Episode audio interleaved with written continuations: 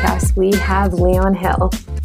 We have been quote unquote Instagram friends for a few months now, ever since he invited me to be on his podcast, where we chatted about biohacking. And we realized we actually have quite a lot in common. We both are natural health and herbal medicine advocates. He has a master's in herbalism and really, really knows what he's talking about when it comes to plant medicine. So today we dive into so many different things about different plants that you can use for different things, like boosting testosterone, skin health, youth, polyphenol intake, antioxidant intake, just different things that are really, really important for upping your nutrition game. We also get into travel biohacks, what type of salt you should be having, what you should eat if you go out for fast food or to a restaurant. So it's it's quite an in-depth episode with a ton of detail and a ton of information. I think everyone's going to really like it. So let me know what you think and I hope that you enjoy today's show. If somebody was listening to this podcast for the first time and had just heard about biohacking, how would you describe it to somebody who's never heard the term before? So for me, I love the word biohacking, but I also don't necessarily I, I, mean i think to a certain extent the word biohacking is just a trendy term that a lot of people have coined to make something out to be more special than it is. And in saying that i'm kind of diminishing what i do. I am a biohacker. This is what i do for a living. I teach people how to get more out of their mind and their body. But really all this is is learning how to control your environment to optimize your mental and physical function. And really, that comes down to something that human beings have been doing as long as we've figured out that we can do things to make us feel better, which is taking care of your health.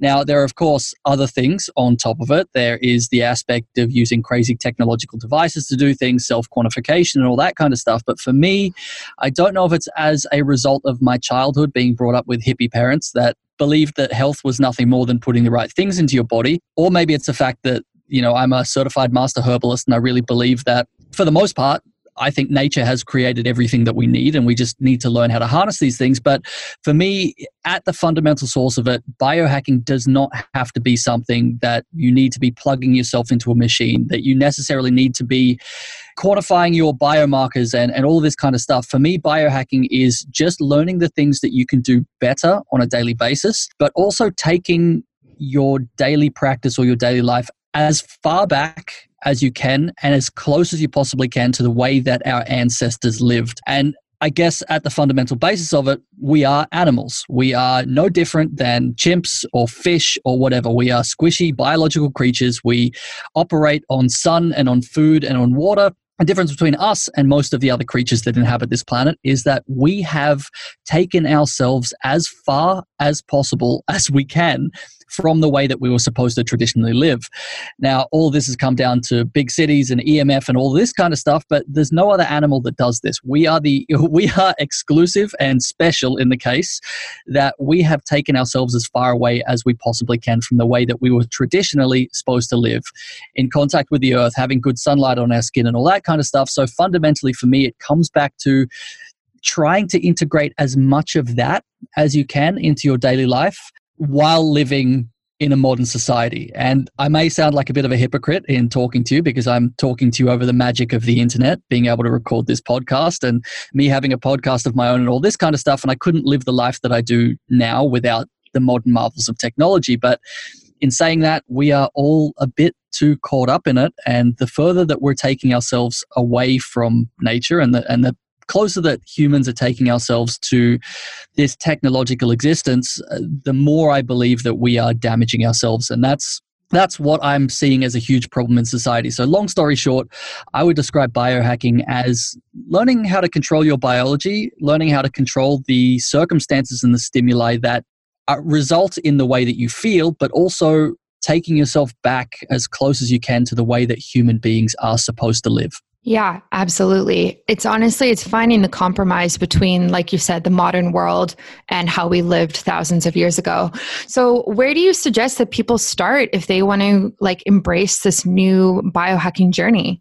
Well, that's a good question. There are an innumerable amount of places that people can start, whether it be podcasts like like this one that people are listening to, whether it be books or a whole bunch of things. But I tend to recommend to people to try and not get scared off at the start. If you start delving into some information and it all sounds too space age, too technological or whatever, there are a lot of people in this industry. There are a lot of people out there that are a lot smarter than you. There are a lot of people that are a lot smarter than me. And a little bit of an unfortunate side effect of people that are quite intelligent and that are quite passionate about what they do is that they sometimes forget that the average person may not understand the terminology that they're speaking about. And I, have been very guilty of this in the past of, you know, stroking my own ego and trying to make myself sound smarter than I really am by using, you know, fancy terminology and all this kind of stuff. And if you're new into this world of biohacking, if you're new into learning how to optimize your biology, you'll probably start hearing medical terms or, or biological terminology or, or things about the way that the human body or that our cellular systems operate, and you won't understand it. And that's okay. I didn't understand most of this at the start. The only thing that helped me is my background as an engineer, helped me with a lot of the physics and, and all that kind of stuff. But there's a lot of stuff that you will not understand. And keep in mind that going down this rabbit hole of biohacking is literally going down a rabbit hole. You will never be at the end of your learning journey. So keep that in mind first from that point, my first recommendation to everyone is podcasts because podcasts are the greatest learning tool, in my opinion, for being able to digest information, even if you're the kind of person that has no time whatsoever. The thing is, is that if you want to watch YouTube videos or read a book or whatever, you have to dedicate time to that. You have to set set aside, all right, I'm going to spend an hour reading or an hour doing this. And I find a big barrier to people learning is that most, a lot of people say, I don't have the time to do that. Well, you definitely have the time for a podcast. You drive a car, you might get a train to work. You might be able to listen to something while you're working. So start with podcasts. Some of my huge recommendations, people like Ben Greenfield, who in my opinion is one of the OGs in this industry, he can get a bit technical, so may not be a good starting point for a lot of people. But Ben is, in my opinion, one of the most knowledgeable and honest people in the world of biohacking that I've I've ever heard speak. However, in saying that, uh, no, go ahead. No, yeah, I was going to say a similar thing. Ben Greenfield, you know, he's a wealth of knowledge, but he can go down his own rabbit holes listening to his episodes. So it can be a bit like too techy and sciencey for some people, but he's definitely one of the OGs. Yeah, so that's Ben is one of my favorite podcasters that exists. But again, it's kind of again hypocritical of me to say don't worry about the terminology and then you know mentioning someone who is very heavy into terminology but a recommendation i always give to people is start with a simple google search. And i know this might not sound space age it might not sound very technological and it might sound very obvious but find problems that you want to fix in your life find things that you're passionate about like you know do you want to lose body fat? Do you want to have better skin health? Do you want to perform better mentally? And start googling those things. You will start going down a rabbit hole. You will find teachers that specialize in that subject. You will find podcasts about that subject. And because you're passionate about that subject to start, either because it's a problem that you want to fix in your own life or it's something that you'll get better at, you are more likely to stick with that learning process because you're emotionally invested in it. And for example, you know, I could tell you to go and listen to a podcast, and let's say the first three episodes that you hear of a certain bi- biohacking podcast aren't of interest to you, you might lose interest and go, well, this isn't for me. But if you start off searching for problems that you are passionate about, then it will help you continue down this journey. So, a great example is a lot of people care about their skin health. And although women will say that a lot of people may think that women care disproportionately about the health of their skin, trust me, the older guys get, the more that they care about their skin health and looking good as well. And I'm very guilty of this. So, skin health is something that I've found that almost everyone cares about. Everyone wants to look better. Start Googling about skin health, start Googling about uh, herbal supplements that may help with your skin health. But more importantly, start delving into the research behind it. It's very easy to get sucked into some product that says, uh, we are the greatest product known to man to help with your skin. You're going to look 10 years younger within 30 days. And most of that kind of stuff, as we know with marketing, is, is bullshit. So start looking into the research behind it. If a company can't back up what they're selling, or if there's someone talking about some herbal supplement that is supposed to be the greatest thing since sliced bread if there's no research if no one can point to any scientific research behind it and i'm not saying you have to delve into a 7000 word scientific paper especially if you have no you know experience with that but there should be some scientific backing behind it showing that a certain product or a herb or a supplement works. So be wary of that. But again, find things that you're passionate about that you care about solving in your own life and start searching for them. And then it will, as I'm sure you'll agree, Brittany, it becomes an addiction. It becomes ne- a never ending spiral. It just becomes something that seems to take up all of your time. And, and it's, I'm okay with that because I love doing this more than just about anything that I've ever found. Yeah, I actually love that. The idea of making biohacking personable or health personable. And that's kind of why you stick to it. And that's honestly like how I got into it years ago and became a health nut, which is what it was called five, ten years ago before it was called a biohacker, was like exactly that like googling all of these different symptoms that i was having and not finding answers and having to go deeper and in, into the research and into books and different things so i think that's an excellent point so to on that point like what would you say that your first biohack was for yourself that you brought into your ritual or your daily routine if I'm honest, I probably don't know what the first one was. I guess I would call myself a biohacker for the last decade, 12 years maybe, before I even knew the term existed. But if I'm really honest, I have been biohacking, for want of a better term, ever since I was a child. My mother's initially from Austria. Uh, I'm the first person in my family born in Australia, and she's an old hippie. She has dreadlocks down past her ass. She, the first records I remember her listening to were, were, you know, playing in the car with Bob Marley and, and Carlos Santana and stuff like that. Like my mom has been into this stuff as long as she's been alive. And I don't know what my first biohack was, but I guarantee it was something that my mum gave me. And it, through childhood, which is one of the things that I guess was such a passion of mine, was herbal medicine, which is why I'm now a certified master herbalist. But I remember being a child, my mum, when we got sick as kids, there was never, you know, take this antibiotic, take this pill, take this thing. She would go out into the garden and she'd chop up some aloe vera and lemongrass and make us this weird, stinking herbal tea.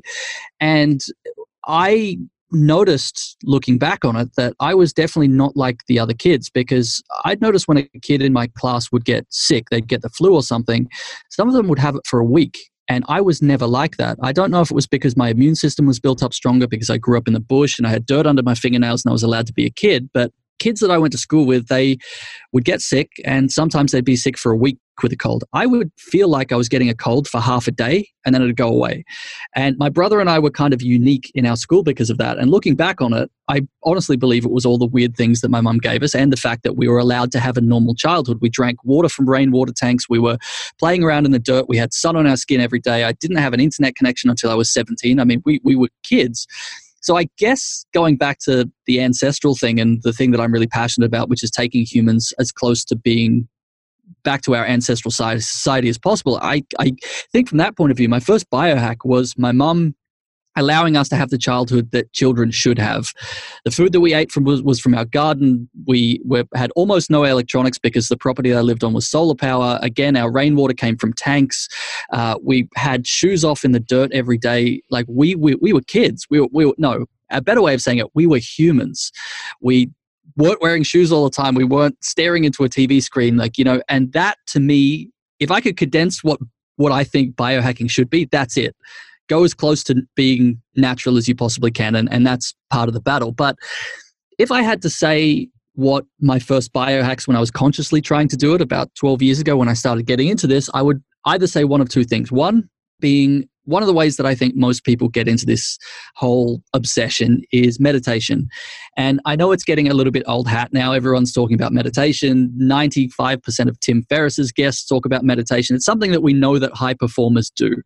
But meditation would probably be that thing. And I, am going to say it again because if you still haven't been caught by the meditation bug, go and meditate. It's going to change your life. Blah, blah, blah. Everyone's heard that, but just go and do it. Maybe it's me finally that's going to get some listener out there that hasn't heard of uh, or, or considered finally doing it, but start meditating.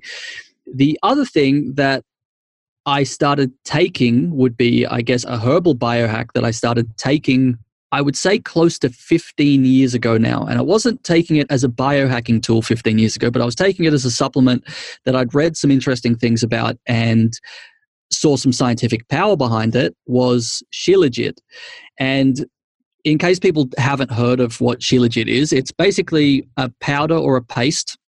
Effectively, I, I liken it to being like oil. So, the oil that we pull out of the ground to turn into petrol for our cars is basically the decomposed remains of dinosaurs and plants and things that have died millions of years ago and then turned into oil.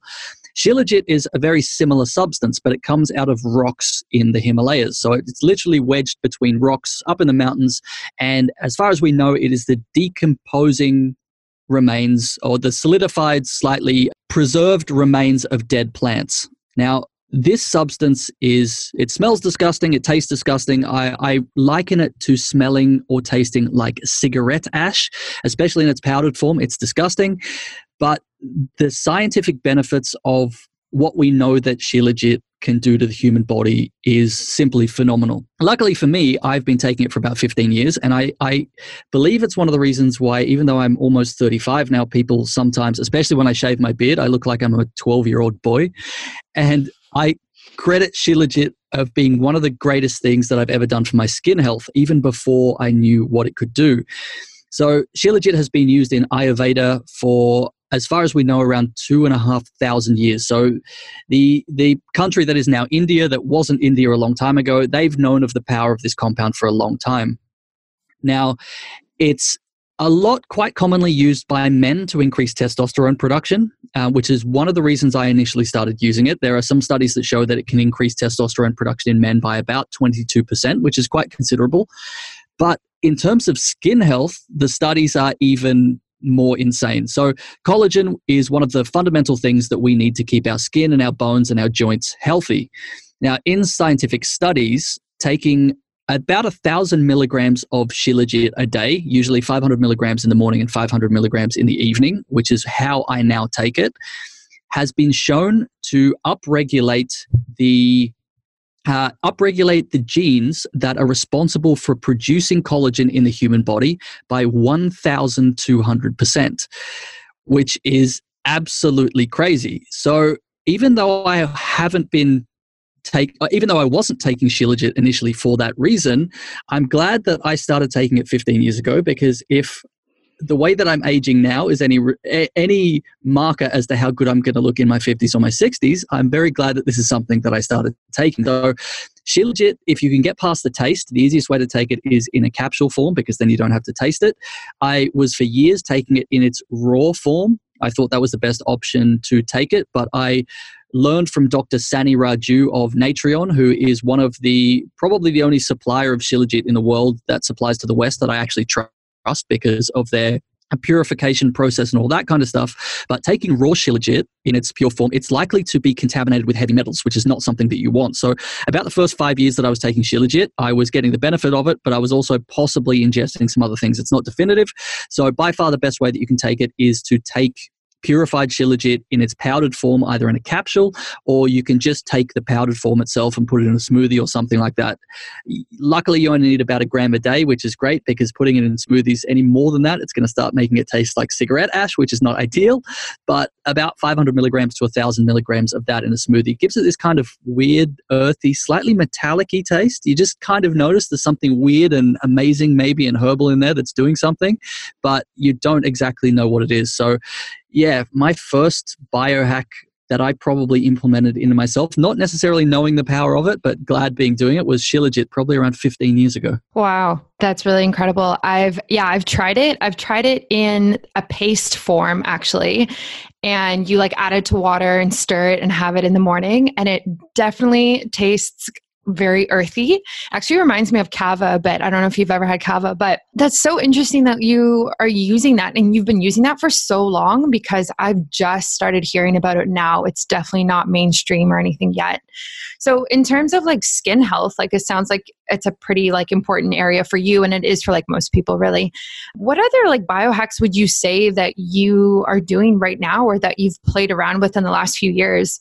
Well, so my big thing is that, which is something that I know we both massively agree on, is trying to make biohacking more accessible to people. And I think going back to what I was saying at the start, people getting a bit too technical and being scared off by technological terms and all that kind of stuff. I think another thing that scares a lot of people off is they hear people talking about, you know, Ben Greenfield. Another great example is Ben talks about, you know, he spends $50,000 a month on his longevity and all this kind of stuff. And some people just go, whoa, I can't afford that. This is out of my reach. So what I've been trying to do, my big passion, and again, going back to uh, herbal medicine and all this kind of stuff, is making things as accessible as I possibly can. So that tends to be my focus on a daily basis, finding scientifically backed compounds, herbs, medicines, things like that that we've been using for thousands of years that science is now showing that work. And more than that is trying to combine them in a way that you're getting more power from these compounds than you normally would just taking them on their own. So, a great example of this is what a lot of people, what's quite commonly known these days, is taking turmeric or curcumin with black pepper. So, for people listening that don't know, turmeric is extremely rich in a compound called curcumin.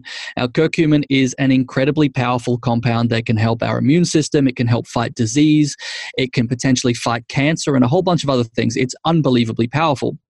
However, it's unfortunately not very bioavailable for the body, which means the body can't use a lot of the curcumin that you're putting into it. So, taking turmeric, if you're the kind of person that takes turmeric tablets or pills or raw turmeric every day, great, don't stop doing it.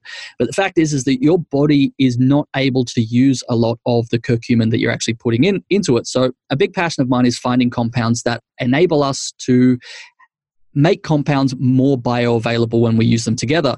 So, curcumin, when you mix it with black pepper, black pepper has a compound in it called piperine. And that piperine, when mixed with curcumin, makes the curcumin somewhere between around 800 to 1,000 times more bioavailable for your body.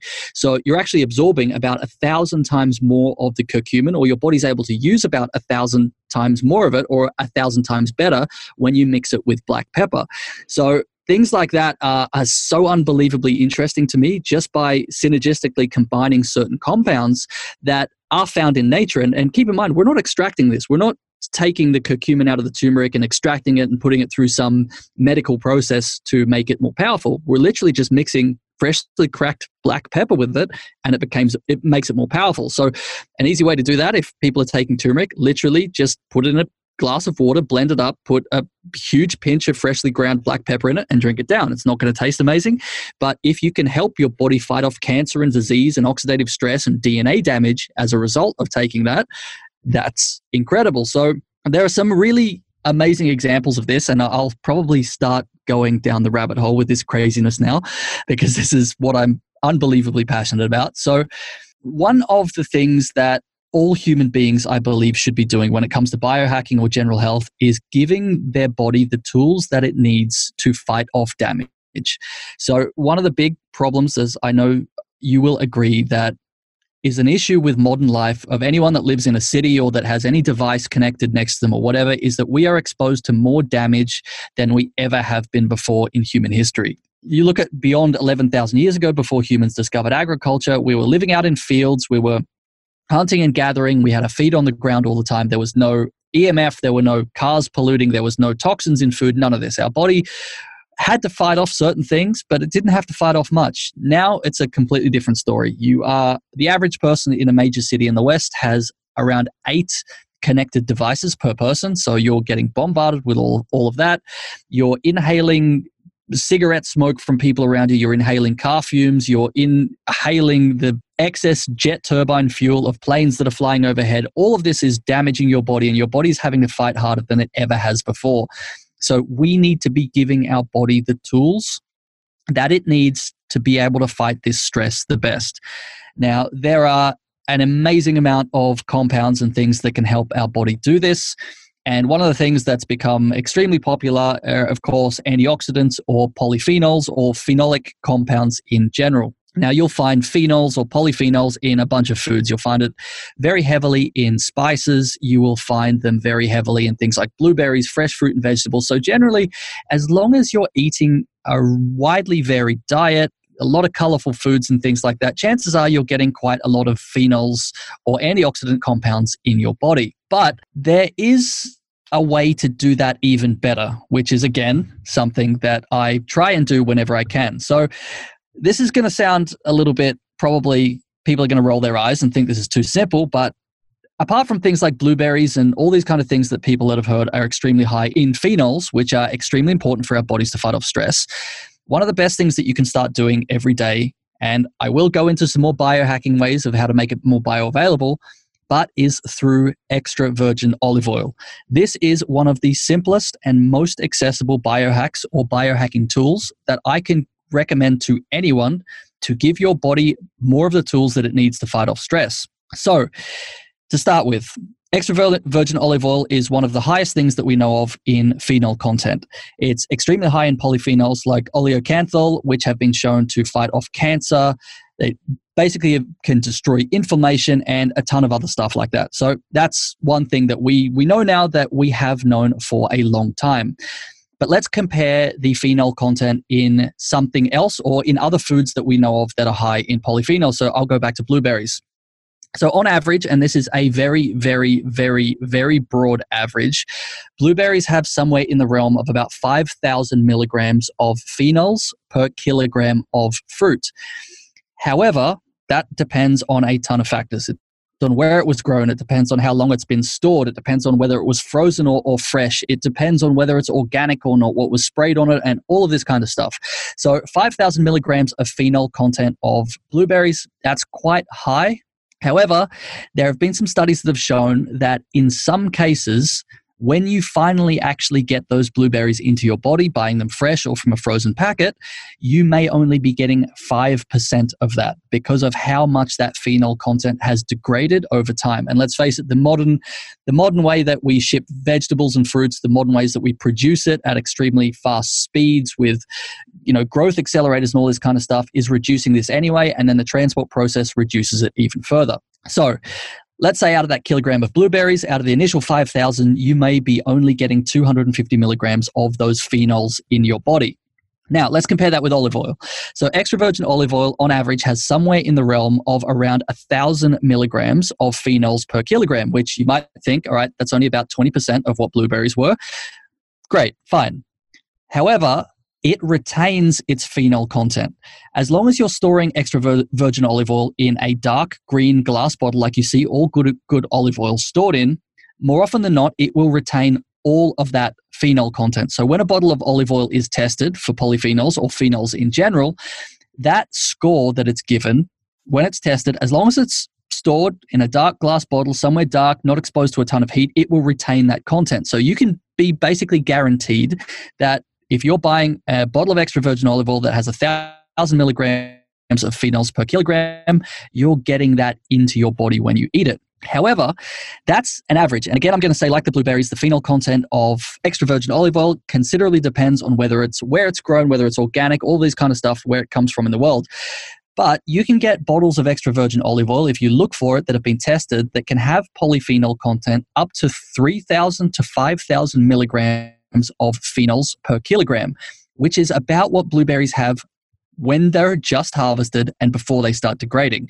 And this is something that won't degrade. It's not something you have to worry about keeping in your fridge. It's not something you have to worry about, am I getting 5%? This is something you can keep on a shelf or in a cupboard that is going to have this extremely high potency polyphenol content. So, Another thing to keep in mind is that olive oil, extra virgin olive oil, needs to be eaten fresh. If you heat it up, it starts destroying the polyphenol content. So don't cook with it. Cook with coconut oil. Cook with something else that has a much higher smoking point and that it won't be destroyed. Use extra virgin olive oil as something you pour on food. Now, I'm going to go into this a bit more because I'm extremely passionate about this. So, how do you tell if a bottle of extra virgin olive oil has high phenolic content? Well, you can find olive oil that has actually been tested for being high in phenol. So if someone is listening out there and is very interested in keeping a bottle of olive oil around to drink or to put on their food for their high phenolic content, Great, great idea. You can search on Google for oil that has been tested for being extremely high in phenols. But if you can't find it in your area, if you can't afford to order it, then there are a few key indicators to look at when selecting extra virgin olive oil. So the peppery taste that you get from olive oil sometimes, that's firstly an amazing indicator. The the more of that peppery, pungent, spicy taste of the oil, chances are the higher in phenol content it will have. Also, if you could find an oil that was imported from a country like Greece or Cyprus or any of those countries from the Mediterranean that have an extremely high rate of sun and heat, most of those countries on average will have a better phenol content than something that was produced, let's say, here where I am in Australia or in the United States or anywhere else. Again, this is only an indicator. This is not a by far, no one quote me on this saying this is always the way, but this is just a general indicator. But that's an amazing thing. Now, to anyone listening that has heard of Dr. Stephen Gundry, who is very famous for writing a book called The Plant Paradox, uh, he basically says that food is only a means to get more olive oil into your body because he believes it is so important. The polyphenol content and the phenols in general in olive oil are so incredibly important for the human body that you should only be thinking of food as a way to pour extra virgin olive oil on it to get more of it in your body. Uh, he personally says that he drinks about a liter of extra virgin olive oil on his own per week. Now, that is something that I also try to do, but that is also something that for people listening may think, how the hell can I drink a liter of extra virgin olive oil a week? If you can do it, I recommend it, but it's actually not that difficult if you put it in perspective. So you make a salad a day and you pour 50 mils on it, there's a lot of that bottle gone. You take a tablespoon of it a day just to drink it, there's another 30 mils gone. You put two tablespoons of it in a superfood smoothie, which I do quite regularly, and there you have very easily downed a liter of extra virgin olive oil into your body. Again, I will say make sure you don't heat it, just get it into your body because the phenols that are in this oil are so extremely important for your body. Now, onto how to biohack the phenols even more powerfully. So there are thousands and thousands and thousands of studies out there that show the phenols in extra virgin olive oil and how incredibly powerful they are, how potent they are for the human body. Things like fighting cancer, fighting inflammation, all these kind of things that I've mentioned. However, there is also an extremely large body of evidence that shows that these phenols can actually protect our DNA like armor from damage. Now, this is actually a topic that I'm covering on my podcast tomorrow. I have an episode coming out just specifically on this, but I'll share it with your listeners as well because I think it's so powerful. So, in a 2016 study, it was shown that when the phenols in extra virgin olive oil were mixed with the phenols from the herb thyme, which is an extremely common herb that almost anyone in every, any supermarket in the world can get hold, hold of thyme. When the phenols of these two compounds were mixed together, it was shown that they had significantly higher effects of protecting the DNA in humans. And this was done by scientific lab study. And it was proven without a doubt that it looked like it was, uh, it affected a combination. I think it was the NF kappa B pathway in the human body that showed that there were certain biomarkers when the phenols in thyme and olive oil were mixed and we ingested them, that it actually slowed the DNA damage on the human body that we're subjected to every single day. And what's crazy about this study is that when this study was done, it wasn't like these people were being given a ton of extra virgin olive oil. They were give, being given 25 milliliters of extra virgin olive oil a day, which is about a tablespoon, mixed with thyme, the herb thyme. That's it.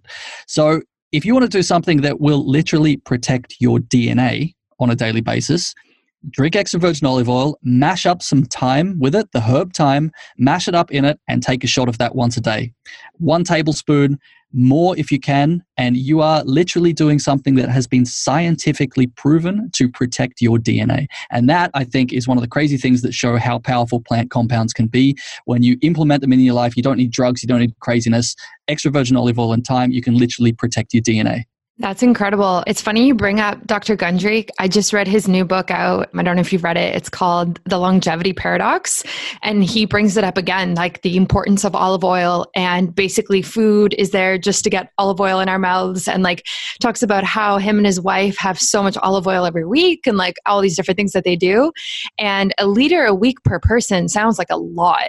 Like that is like I drink a liter of water every morning before coffee. And like when I think about that in olive oil, drinking it or eating it, like it sounds very excessive. It sounds like a lot, but it's, uh, I mean, my partner Sorel and I, when we first heard about this and I started doing some research into it because I, I, I first heard about it and I thought, you know, th- there's so much scientific backing about the, the phenols in extra virgin olive oil and that they're considered one of the holy grails for longevity and all this kind of stuff. So I started to, to delve into it a little bit deeper and, you know, everything, like everything points to every bit of scientific research that we have points to the fact that yes, this is correct. So we straight away went, all right, so we need to be drinking a liter of olive oil each a week. And at first we were just like, damn, this is this is a lot of olive oil.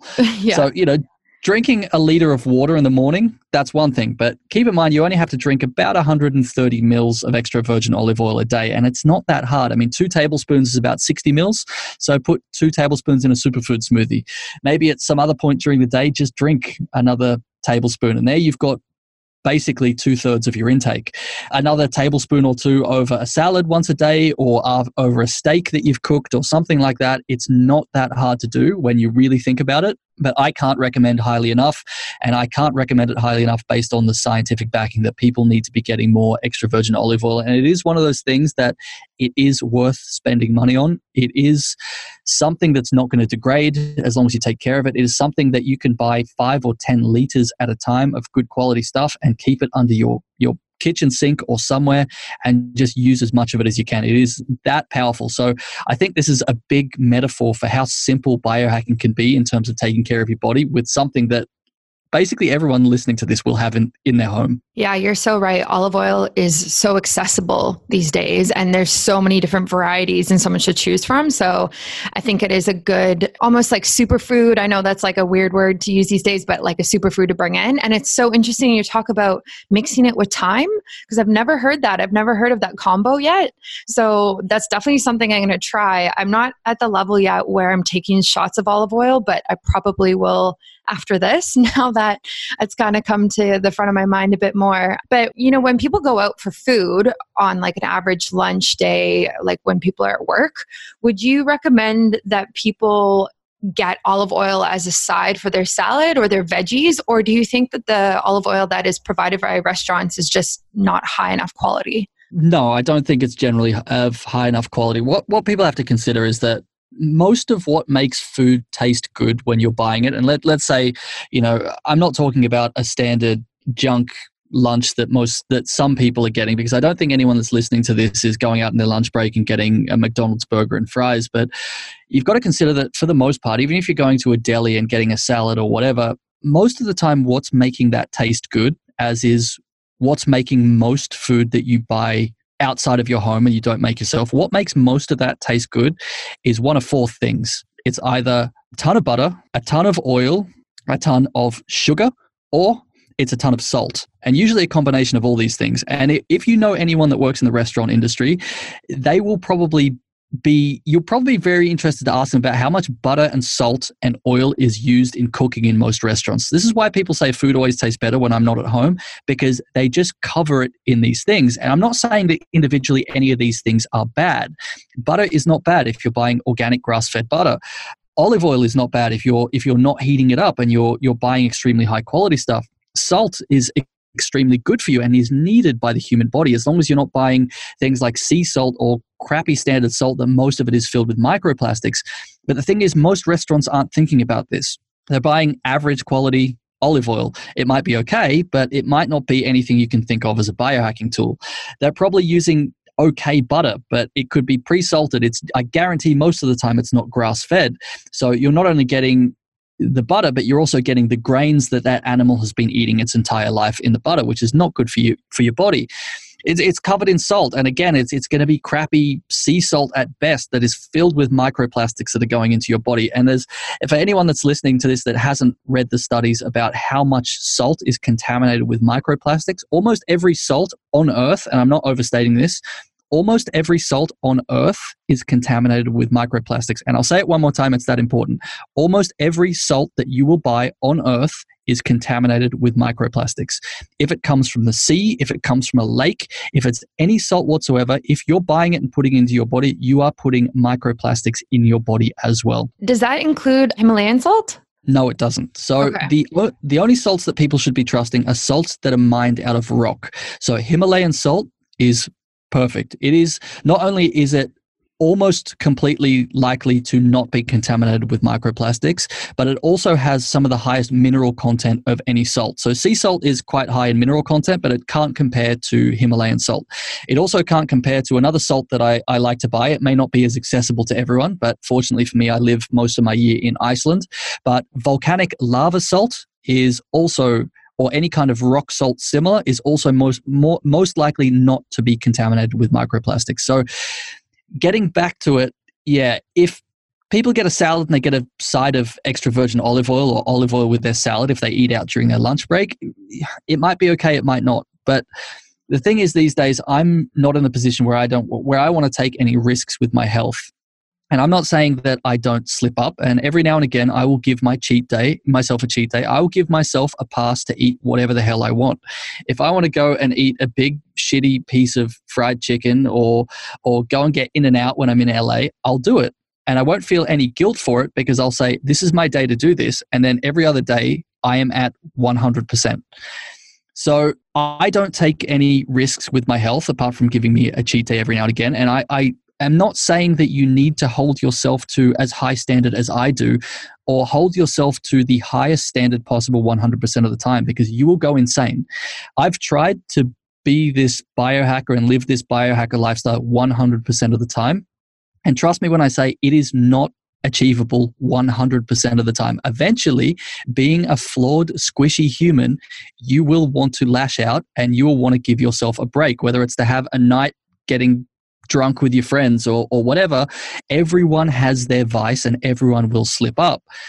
But in saying that, you should at least be aware of what you're putting in your body most of the time and not have any illusions that just because you're getting olive oil from a salad bar that might be across from your work, you've got to consider that it might not be the greatest quality. It's most of what you're eating at restaurants, they're there to make money. And unless you're paying absolute top dollar or going to a restaurant that is specifically designed to be as health conscious as possible, most of the time you're not putting the right stuff in your body. So, long story short, I recommend to people know what you're putting in your body. If possible, make it yourself. And also, don't blame yourself if you slip up one day a week and decide to have a cheat meal because that's also okay too. Yeah, it's hard though. Like going to restaurants and going out, the marketing is so appealing and it'll say like super green salad with all of these vegetables and things in them.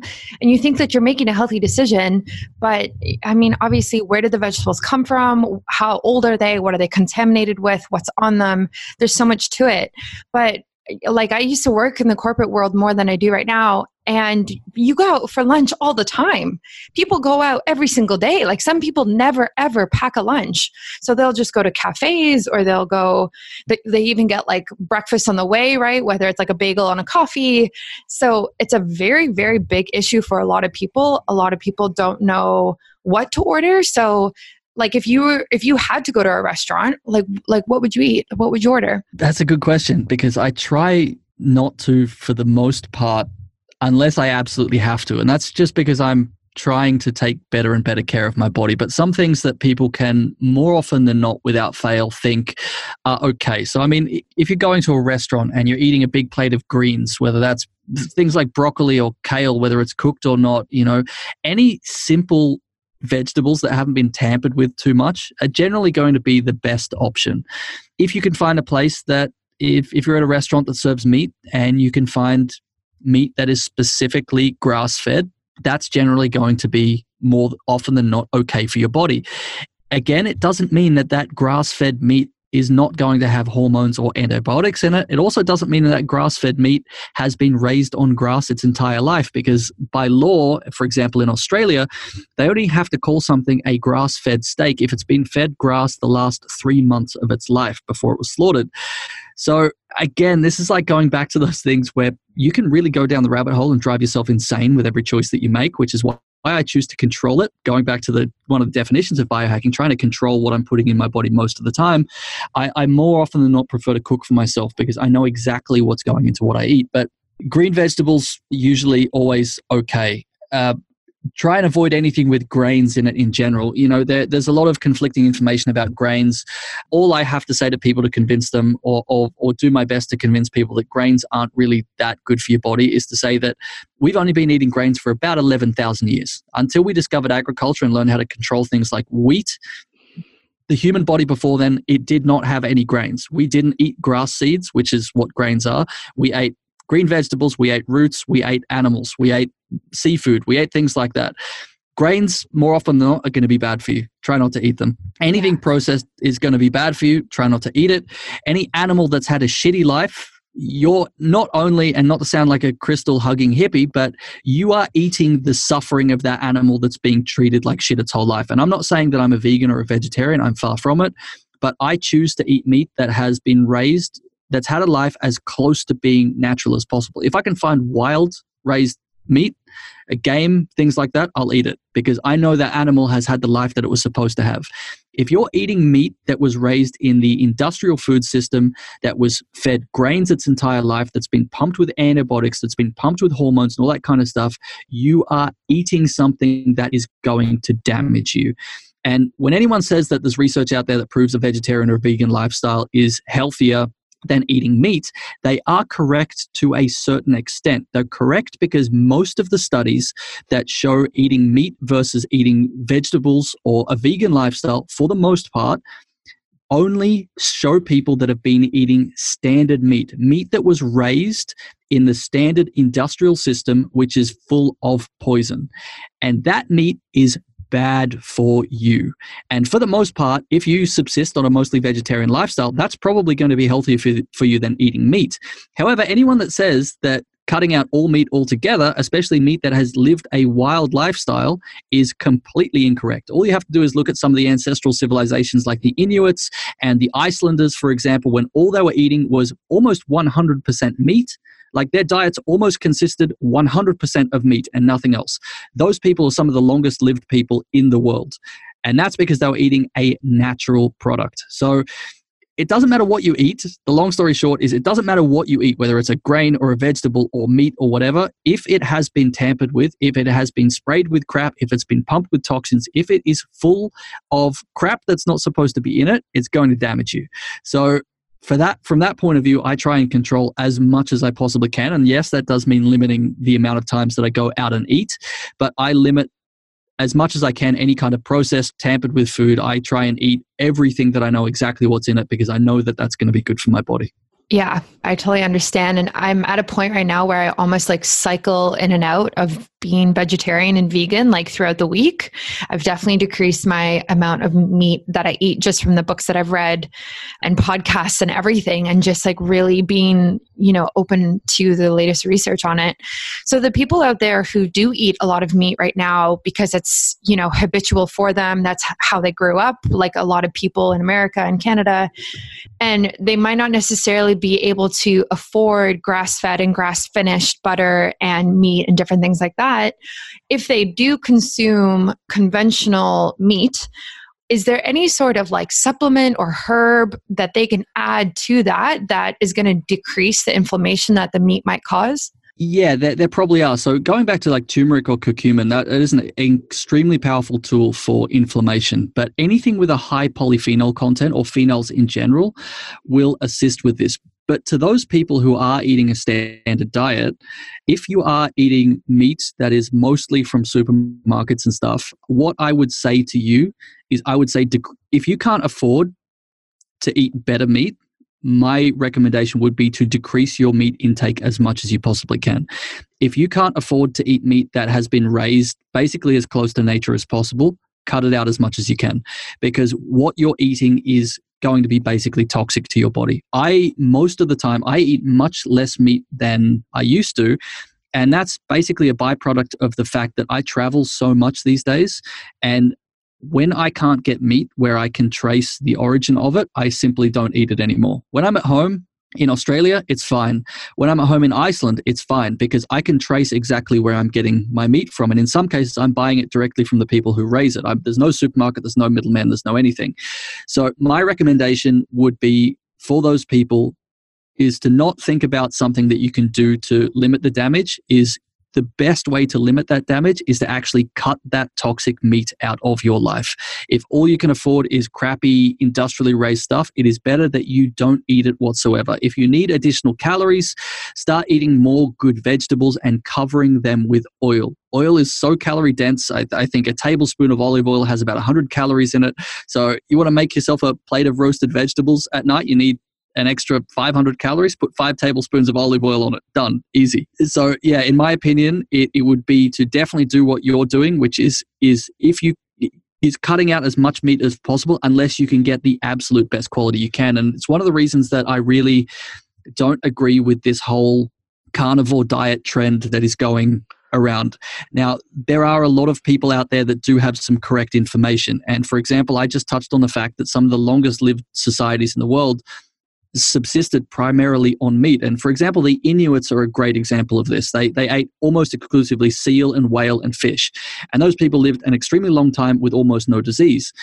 That's changing a lot because a lot of these cultures are very heavily alcohol dependent and all this kind of stuff. So you can't trust any modern data. But before all this stuff was implemented, these people were living extremely long, healthy lives subsisting on meat. What a lot of people that are that are doing this carnivore diet thing aren't either aren't talking about or aren't doing themselves is most of these people are eating crap meat. They're eating meat that's coming from a supermarket. And in my opinion, the only way to do a carnivore diet is basically living off wild meat completely or living off meat that has lived as close a possible life to its natural life the way it would have lived in nature. If you're doing this carnivore diet thing and you're not doing that, you're probably doing more harm than good. Yeah, the carnivore diet is it just blows my mind that that's a thing in general. Like that that is a trend now. I think in terms of dieting it seems like we're just going from like these ideas of like vegan, paleo, vegetarian to more and more strict of like fasting and keto and the bulletproof diet and now carnivore and it's just it's a lot and it, it's so restrictive and it also has its own issues bag of issues like most most diets really do. But i just want to touch on something quickly. As someone who travels a lot as well right now how do you manage the nutrition aspect of biohacking when you travel? Like do you eat anything on the plane or do you just fast yeah, I, I, I, fast a lot. I, fa- I fast a lot when I travel. Plane food, not only does it not taste great because uh, when you're at altitude, there is uh, the less moisture, the, the smaller amount of moisture in the air actually damages, or it doesn't damage your taste buds. It dries out your taste buds and your nose. So it actually makes food taste worse. So when everyone's, anyone in the past has heard that old myth that plane food tastes like crap, it's actually for a scientific reason. But I don't not eat plane food for that reason. I just don't eat it because I can't, again, trust what is in it. Even, you know, occasionally when I fly business class for clients and things like that, you know, even business class food I don't trust because it's not, I can't trust what is going into my body. So fasting is not only extremely beneficial for the cellular autophagy process and your for your body to purge damaged and cancerous cells, which only happens after you haven't eaten for about 16 hours, but it's just great for giving your body a rest. And the thing is, is that our body uses so much energy when we have to process food that it can't almost do anything else, which is why we feel sluggish after we eat, which is why so many people report feeling so energetic and amazing after they've done the first 24 hours of a fast. And it's because our body has these natural reserves of energy and it doesn't need to be eating all the time.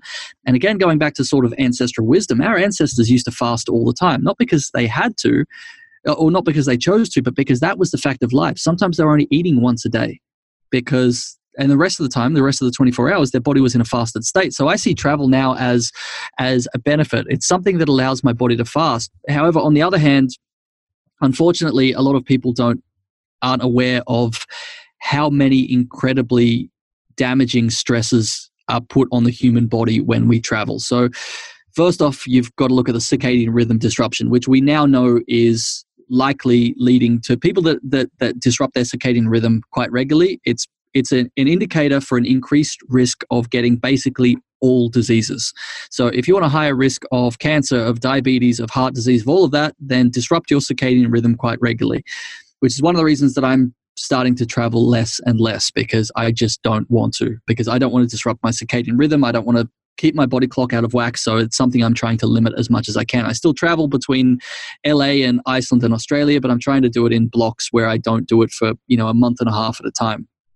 So that's an extremely damaging part of travel. The other damaging part of travel is the radiation that you're subjected to. Not only are you in a magical flying tube in the sky that's surrounded by electronics, but the further you get away from the surface of the Earth, the thinner the air becomes. Now, air, as funny as it sounds, is extremely important for radi- for for reflecting cosmic radiation away from the Earth. The thicker the air is, so the closer we are to the crust, the more air density there is, and the more molecules that there are that can reflect radiation coming from space.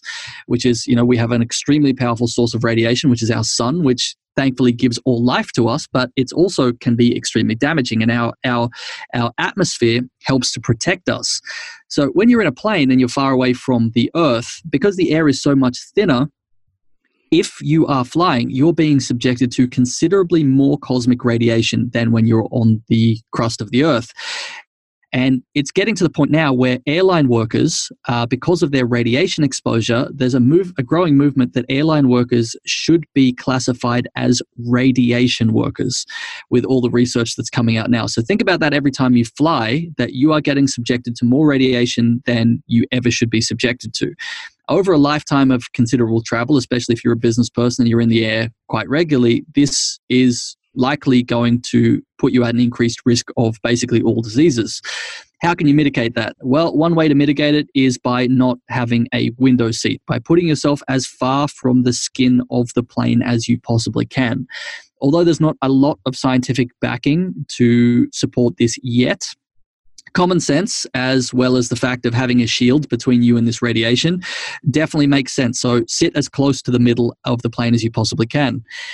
Another thing that you can use that is my basically my go-to supplement when I travel is molecular hydrogen. So there are at this current stage I think about 2000 peer-reviewed studies on how powerful molecular hydrogen is as a supplement. It is basically as far as we're aware we're starting to get led into the fact that it's probably one of the most powerful antioxidant compounds that we possibly can put in our body. Now, you might say that sounds maybe not that special. Hydrogen is by far the most common element in the universe, as far as we know. It is everywhere around us. However, our body doesn't absorb it in the way that when you take a molecular hydrogen tablet or an inhaler.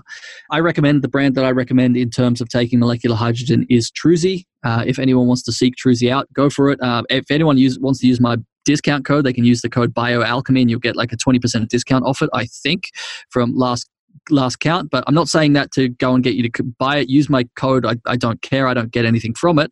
But the fact is, is that you should be using molecular hydrogen when you travel. The only thing, unfortunately, from this this biohack is that it's not a cheap one. It's not, it's not, I'm not saying it's unaccessible to people, but a bottle of it is about 80 US dollars, if I remember correctly. It's about, it's 60 tablets in a bottle. And I recommend taking about two tablets every hour or two when you are in the air.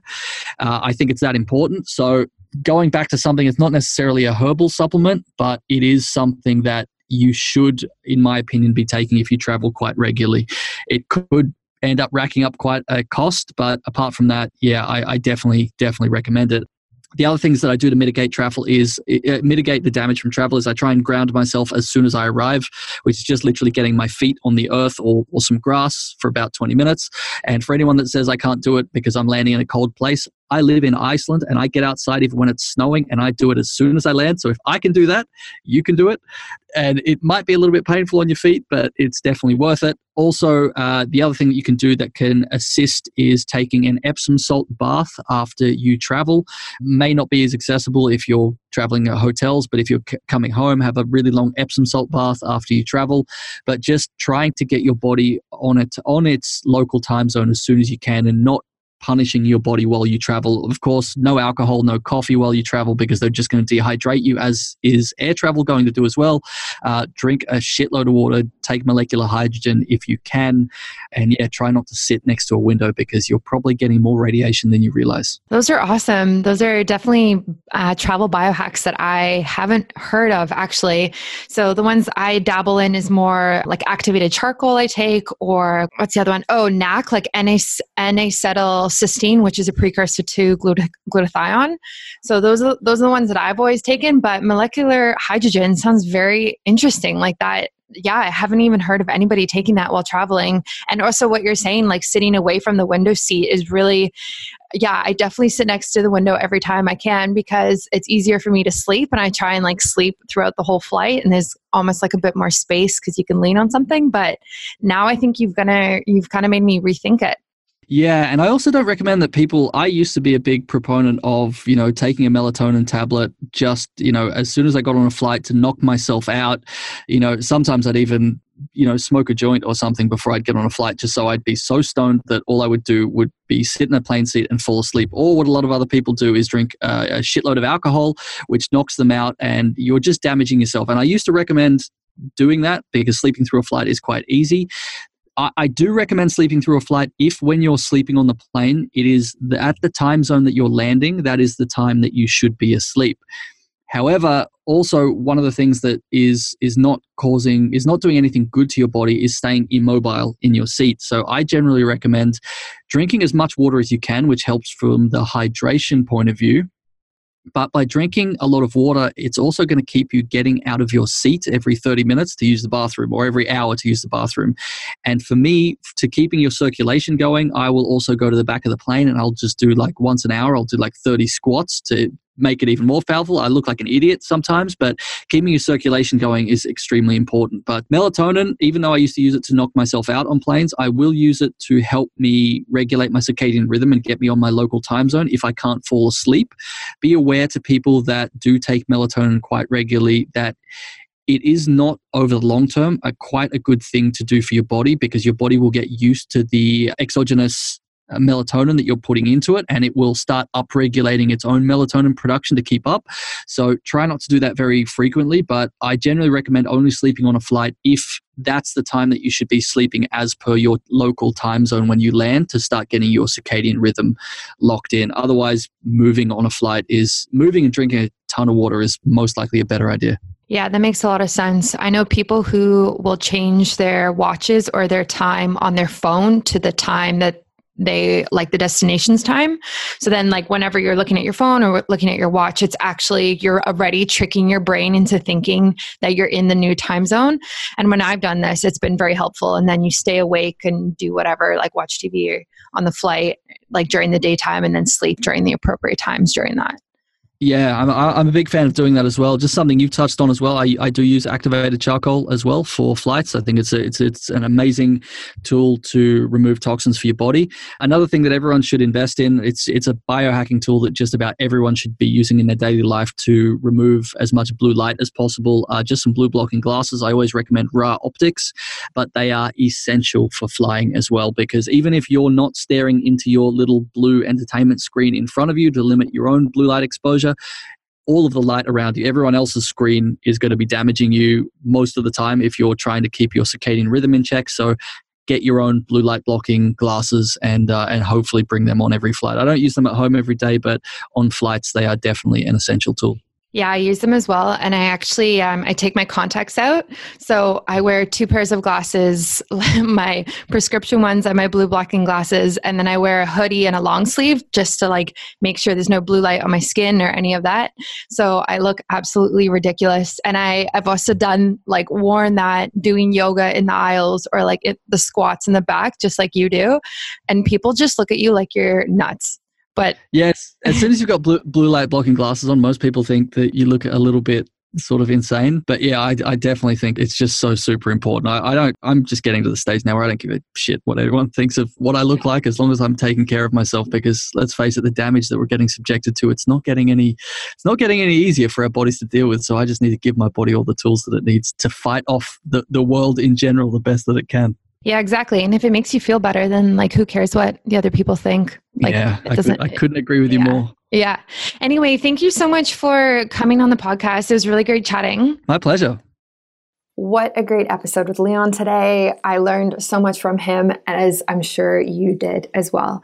Let me know what you think of the episode and what you think of the podcast. You can shoot me a message on Facebook, Instagram. You can write an iTunes review. Whatever you want to do is cool and look out for a new episode coming every week. I have a ton of amazing guests lined up that I have recorded with and talked with, and some really, really cool info is coming out soon about biohacking, making it accessible for everybody and affordable for everybody. And that's what it's all about. And that's what I share online through social media as well. So if you want to follow me, I'm at Biohacking Brittany for basically everything. So check it out. And thanks for listening today.